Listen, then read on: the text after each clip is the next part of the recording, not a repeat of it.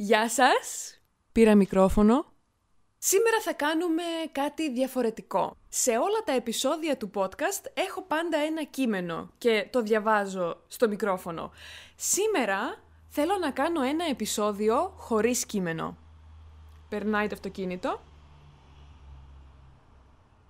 Σήμερα θα κάνω ένα επεισόδιο όπου θα μιλάω για τα αγαπημένα μου βιβλία. Πάντα πίστευα ότι αν έκανα επεισόδιο με αγαπημένα πράγματα, αγαπημένα βιβλία, αγαπημένη μουσική, αγαπημένες ταινίες, ότι θα ήταν βαρετό. Αλλά μου αρέσει να βλέπω βίντεο με ανθρώπους να μιλάνε για πράγματα που τους αρέσουν. Γι' αυτό αποφάσισα και εγώ να κάνω ένα τέτοιο βίντεο. Δεν ξέρω πόση ώρα θα είναι αυτό το επεισόδιο. Συνήθως όταν έχω το script είναι περίπου 5 λεπτά. Σήμερα δεν ξέρω πόση ώρα θα με ακούτε, αλλά ελπίζω να είναι ενδιαφέρον. Ξεκινάω με το πρώτο βιβλίο που είναι το Siddhartha από τον Έρμαν Έσε και αυτό το βιβλίο δεν θυμάμαι πότε το ανακάλυψα. Δεν θυμάμαι ποιος μου είπε για αυτό το βιβλίο, αλλά θυμάμαι ότι όταν το διάβασα για πρώτη φορά ήταν σαν να ταξιδεύω σε ένα μαγικό μέρος. Είναι πολύ μικρό, είναι πόσες σελίδες, 167. Το έχω διαβάσει πάρα πολλές φορές, έχω υπογραμμίσει κάποιες φράσεις που μου αρέσουν πάρα πολύ, κάποιες φράσεις που νιώθω ότι είναι πάρα πολύ σημαντικές για εμένα ή με βοηθάνε στη ζωή μου και στα πράγματα που σκέφτομαι και τα πράγματα που κάνω. Είναι ένα πολύ γλυκό βιβλίο. Δεν θέλω να σας πω την ιστορία, γιατί δεν θέλω να κάνω spoil. Είναι πολύ γλυκιά ιστορία, μου αρέσει πάρα πολύ. Αλήθεια, αυτό το βιβλίο είναι, είναι στην καρδιά μου. Το αγαπώ πάρα πολύ και πολύ συχνά το ξαναδιαβάζω. Οπότε, ναι. Συνήθως δεν μου αρέσει η λογοτεχνία. Συνήθως προτιμώ βιβλία που είναι πιο non-fiction, που μου λένε πράγματα για τον κόσμο, που μου λένε πληροφορίες, σαν να διαβάζω τη Wikipedia. Καθαρές πληροφορίες. Και τα επόμενα δύο βιβλία που θα σας δείξω είναι non-fiction. Το δεύτερο βιβλίο που αγαπάω άλλαξε τον τρόπο που σκέφτομαι για τον κόσμο και πώς λειτουργεί ο κόσμος είναι το Sapiens. Ξέρω ότι τώρα πια πάρα πολλοί άνθρωποι λένε «Α, εγώ διαβάζω το Sapiens και αλλάζει η ζωή μου, είναι φανταστικό». Η αλήθεια είναι, όταν διάβασα το Sapiens για πρώτη φορά, χρειάστηκα περίπου 9 μήνες για να τελειώσω όλο το βιβλίο. Και όχι επειδή είναι πάρα πολύ μεγάλο βιβλίο ή είναι πάρα πολύ δύσκολο, αλλά μερικά πράγματα που γράφει το βιβλίο ήταν για εμένα πολύ δύσκολο να, να σκέφτομαι και να καταλαβαίνω ότι είναι αλήθεια. Δεν ξέρω αν καταλαβαίνετε τι θέλω να πω. Για παράδειγμα, εγώ στο πανεπιστήμιο ήθελα να γίνω συνήγορος των ανθρωπίνων δικαιωμάτων. Human Rights Advocate. Αλλά στο βιβλίο λέει ότι τα ανθρώπινα δικαιώματα είναι απλά μία ιστορία. Δεν είναι κάτι που είναι αλήθεια, όπως ο ήλιος, όπως η θάλασσα, όπως η χημεία, η φυσική. Είναι κάτι που οι άνθρωποι αποφάσισαν και συμφωνούν ότι είναι αλήθεια.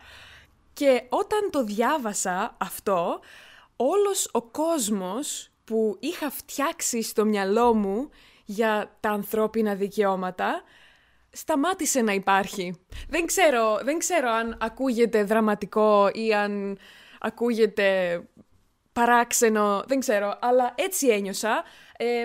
το Sapiens είναι ένα πάρα πολύ φανταστικό, υπέροχο, ενδιαφέρον βιβλίο. Το προτείνω έχω διαβάσει και το Homo Deus. Το Homo Deus με φρίκαρε με έναν τελείως διαφορετικό τρόπο. Δεν ξέρω ποιο προτιμώ, αλλά προτείνω και τα δύο. Δεν έχω διαβάσει το τρίτο βιβλίο ακόμα. το 21 Lessons for the 21st Century. Θα το διαβάσω σύντομα και αν ενδιαφέρεστε θα σας πω τη γνώμη μου. Τέλεια. Το τρίτο βιβλίο που επίσης νιώθω ότι έχει αλλάξει τη ζωή μου. Νομίζω σε κάθε βιβλίο λέω ότι έχει αλλάξει τη ζωή μου, αλλά αυτά τα τρία βιβλία είναι τα τρία αγαπημένα μου βιβλία. Όσα βιβλία έχω διαβάσει, αυτά τα τρία βιβλία είναι για εμένα τα πιο σημαντικά. Γι' αυτό και έχουν αλλάξει τη ζωή μου. Γι' αυτό είναι και σε αυτή τη λίστα. ε, λοιπόν, το τρίτο βιβλίο είναι το Why We Sleep του Matthew Walker. Θα βρω τα βιβλία αυτά στα ελληνικά και θα υπάρχουν στο description και στο YouTube και στο Spotify και στο Apple Podcasts και όλα αυτά. Το Why We Sleep, επίσης δεν θυμάμαι που το βρήκα, νομίζω στο Reddit. Ε, αυτό που θυμάμαι είναι ότι ήμουν πάρα πολύ ενθουσιασμένη όταν το αγόρασα. Ανυπομονούσα πάρα πολύ να το διαβάσω και όταν το διάβασα ένιωσα ότι ανοίγει ένας νέος κόσμος για εμένα. Τι εννοώ με αυτό; Εννοώ ότι, οκ, ο ύπνος. Τι είναι ο ύπνος; Είναι κάτι πάρα πολύ βασικό που το κάνουμε όλοι οι άνθρωποι, όλα τα ζώα, όλοι οι οργανισμοί. πολύ βασικό. Σωστά; Πάρα πολύ σωστά. Ναι. Το θέμα είναι ότι δεν ξέρουμε ακριβώς πάρα πολλά πράγματα. Και όταν λέω δεν ξέρουμε, εννοώ εμείς, εμείς οι, οι απλοί άνθρωποι που δεν είμαστε επιστήμονες, που δεν είμαστε γιατροί, που δεν, δεν έχουμε κάποιο λόγο να μελετάμε τον ύπνο συχνά. Όμως ο συγγραφέας του βιβλίου νομίζω είναι νευροεπιστήμονας και έχει μελετήσει τον ύπνο ε, εδώ και 20 χρόνια, τέλος πάντων, επιστήμονας. Και γράφει πράγματα με πάρα πολύ απλό τρόπο και εξηγεί, για παράδειγμα, πώς δουλεύει η καφεΐνη. Τι πράγματα συμβαίνουν, τι γίνεται όταν πίνουμε καφεΐνη, τι συμβαίνει όταν πίνουμε αλκοόλ; Και κοιμόμαστε, γιατί έχουμε hangover την επόμενη μέρα, τι είναι το REM sleep, τι είναι το non-REM sleep; Ενώ ξέρουμε πάνω κάτω πολύ βασικά τι κάνουν, αλλά δεν ξέρουμε ακριβώς τι κάνουν για τον ύπνο. Όλα αυτά τα πράγματα υπάρχουν στο βιβλίο και θυμάμαι ότι την πρώτη φορά που διάβασα το βιβλίο μιλούσα στους μαθητές μου, στους φίλους μου, στην οικογένειά μου για αυτό το βιβλίο. Αν κάποιος έπινε καφέ το βράδυ έλεγα «Ω, η καφεΐνη δεν είναι καλή το βράδυ, πρέπει να πίνεις καφεΐνη το πρωί γιατί μετά δεν θα κοιμάσαι καλά». Και όλα αυτά τα πράγματα που έλεγε το βιβλίο και έλεγε ότι είναι καλύτερα για τον ύπνο και ναι, Νομίζω ότι δυστυχώς στην κουλτούρα μας και στον τρόπο ζωής μας ο ύπνος δεν είναι προτεραιότητα. Πολλοί άνθρωποι προτιμούν να δουλεύουν περισσότερο αντί να κοιμούνται ή θεωρούν ότι ο ύπνος δεν είναι χρήσιμος, δεν είναι, δεν είναι κάτι που θέλουν να κάνουν για πολύ χρόνο.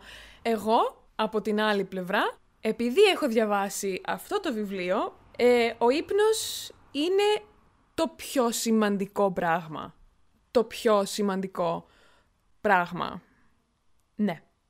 Δεν έχω να πω κάτι άλλο για τον ύπνο. Αυτά είναι τα τρία αγαπημένα βιβλία που προτείνω σε όλους να διαβάσουν. Θα ήθελα να κάνω ένα honorable mention στο βιβλίο του Alexandre Dumas, «Ο κόμις του Μοντε Κρίστο». Νομίζω πρέπει να κάνω ένα άλλο επεισόδιο για τον κόμι του Μοντε Κρίστο, αλλά όπως είπα πριν, γενικά δεν διαβάζω λογοτεχνία, δεν διαβάζω κλασικά βιβλία όπως Άννα Καρένινα και δεν ξέρω όλα αυτά τα κλασικά βιβλία. Όμως είχα τον κόμι του Μοντε Κρίστο στη βιβλιοθήκη μου και επειδή φέτος θέλω να διαβάσω περισσότερα βιβλία από ότι πέρυσι, αποφάσισα να το διαβάσω. Έχω το βιβλίο εδώ Θα το φέρω να το δείτε. Λοιπόν, αυτό το βιβλίο είναι τεράστιο. Είναι τεράστιο. Είναι πάρα πολύ μεγάλο. Το βλέπεις. Το διάβασα στα αγγλικά. Δεν ήταν πολύ εύκολο. 1016 σελίδες. Αυτό το βιβλίο είναι σίγουρα το μεγαλύτερο βιβλίο που έχω διαβάσει στη ζωή μου. Όταν το βλέπεις για πρώτη φορά, ε, το μέγεθος είναι λίγο τρομακτικό. Μετά, το συνηθίζεις. το συνηθίζεις.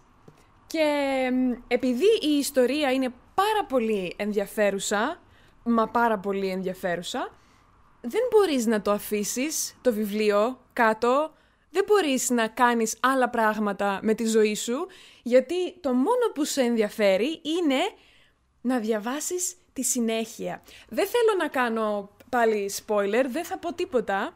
Νομίζω η ιστορία είναι πάνω κάτω γνωστή, αλλά δεν θα πω πολλά. Θα πω μόνο ότι μη σας τρομάζει το μέγεθος.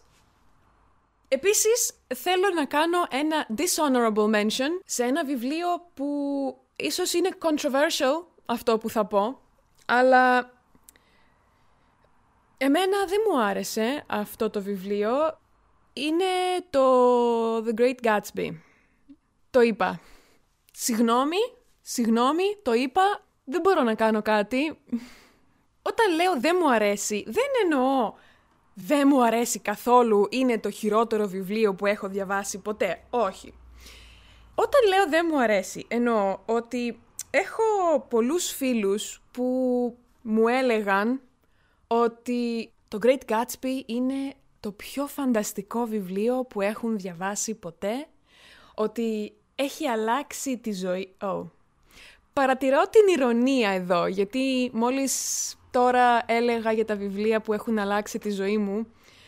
Τέλος πάντων, μου έλεγαν λοιπόν ότι αυτό το βιβλίο είναι φανταστικό, ότι έχει αλλάξει τη ζωή τους, ότι σκέφτονται τη ζωή τους πριν το Gatsby και μετά το Gatsby, ότι δηλαδή είναι ένα πάρα πολύ σημαντικό σημείο στη ζωή τους, ότι έκλεγαν όταν το διάβαζαν, ότι το σκέφτονταν κάθε μέρα, τέλος πάντων, όλα αυτά τα πράγματα.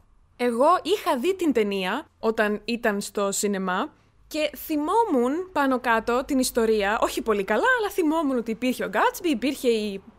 πώς τη λένε, η Daisy, αλλά δεν θυμόμουν πάρα πάρα πολλές λεπτομέρειες και αποφάσισα να διαβάσω το βιβλίο, το διάβασα και στα ελληνικά και στα αγγλικά, δεν μου άρεσε σε καμία εκδοχή και μάλλον επειδή οι φίλοι μου μου έκαναν προπαγάνδα για αυτό το βιβλίο, ότι είναι το καλύτερο βιβλίο σε όλο τον κόσμο, οι προσδοκίες μου ήταν πάρα πολύ ψηλά.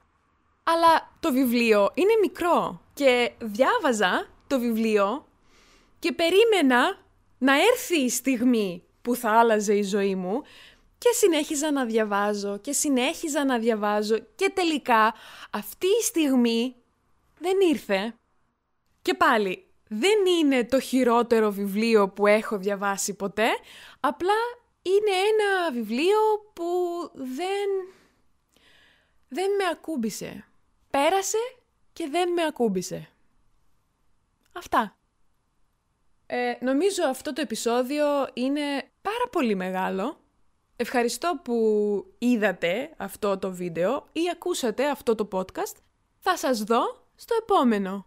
Γεια σας!